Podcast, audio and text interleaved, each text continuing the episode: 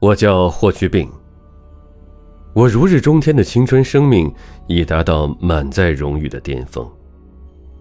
躺在长安城冠军侯府邸床榻上的我，在人生的最后时光里，透过木格窗户，看见院子里那一株风雪中的腊梅正在怒放。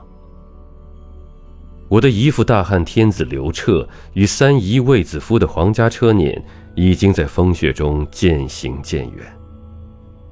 积雪皑皑的大地上，留下了两道深深的车辙。我从八岁开始就再也没叫过他一声娘的魏少儿，抱着即将永远沉睡的我，泪水连连。据他说，我出生在一个风雨如磐之夜。那一夜，电闪雷鸣，波涛汹涌，渔船载着我们在风雨与暗礁中穿行。